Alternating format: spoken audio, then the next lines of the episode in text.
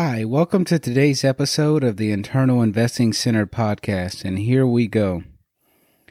Today I want to talk about moats. I referenced this in an earlier podcast and gave a basic definition of the term, but I want to go more in depth on the matter. Why, you ask? I personally believe a company having a moat is one of the most important aspects of choosing your investments. Why is this important? When investing in companies, you want to choose companies that are going to be around in the future.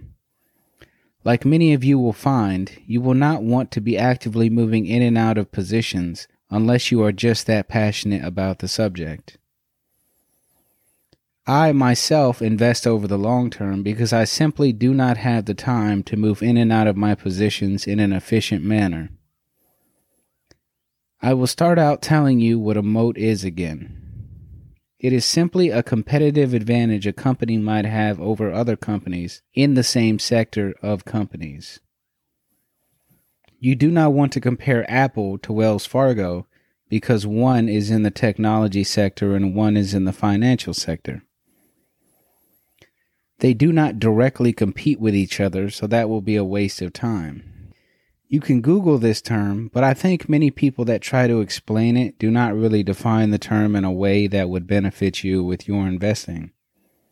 Just saying a company has a competitive advantage over another gives the impression that you could take two companies like Nvidia and AMD and say Nvidia is a better investment because their products produce a higher quality experience than AMD's. There are many aspects and viewpoints to consider when talking about moats. They include brand names, new technology, companies that are suppliers, income, commodities, etc. It even goes deeper with companies in the same sector. You might take two retail companies like Walmart and Home Depot and try to differentiate why one company might be a better investment than the other, but in reality, they both have built brand names, and both companies sell different products for the most part. They are both in the retail sector, though, and this can cause confusion. When investing, it is imperative that you know and understand the basic operations of a company. If you cannot understand why a company is successful, then you should not invest in it. Why is that? Over time, you will find that share prices fluctuate based on the size of the company, but nonetheless, prices will move up and down regardless. Sometimes company share prices will fall drastically, and if you do not have a basic knowledge of the company, then it will be harder to understand why the share price is falling. If you don't understand the company, chances are you will exit your position because your lack of understanding. It is not always wise to exit your position just because the stock price is falling. Sometimes there is a perfectly acceptable situation why it would be okay, but most of the time it will be an indicator to sell. You could give up gains that have been compounding, and when the stock recovers, if you decide to reinvest, your position will be smaller overall because of the higher stock price. It is not good investment practice to catch a falling knife either. You must be able to tell the difference between these events. That is the importance of understanding your investments. Like I said in last week's episode, there will be a lot to learn, but once you do, the investment world will open you up to a new and beautiful day. There are many reasons why a company you look into might be considered to have a moat. The definition of moat will be different for every investor, but I'm trying to be unbiased as possible and define the term in the most detailed but broadest way I can. That is the promise I have made from day one, and I plan to keep that promise. The point I am trying to make is that the reasons why you consider a company to have a moat are not based solely on financials or brands. They go much deeper than that, and that is how I want anyone to approach investing from as many angles as possible.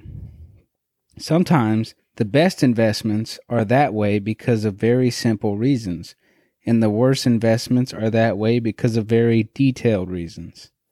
It is your job to figure that out, though, and you can't come to those conclusions unless you educate yourself in finance and the stock market. You have to be the one to teach yourself these things also. A teacher can talk all day, but if you do not comprehend that information, then it is useless. The journey you are taking is a personal one. I would not look to other people for investment advice because though their gains may be yours, so were their losses. Warren Buffett says there are two rules for investing. Number one, don't lose money. And number two, don't forget rule number one. I want you to take the term moat and establish what your guidelines are for companies and what makes them stand out in your eyes.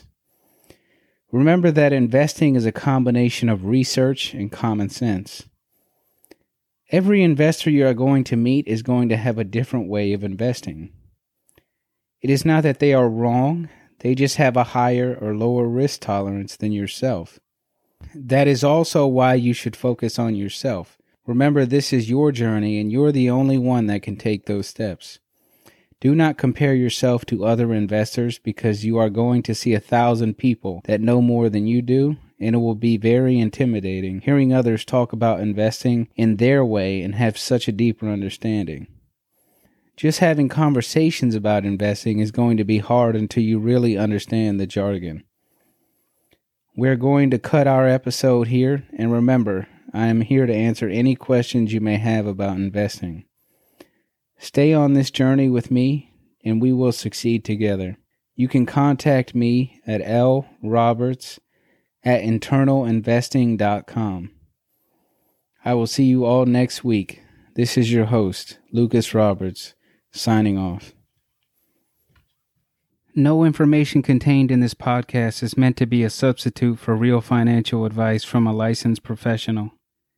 Anything we have discussed is for general guidance purposes only. We are not permitted to give personalized advice to anyone, so if you need assistance, please seek the services of a professional.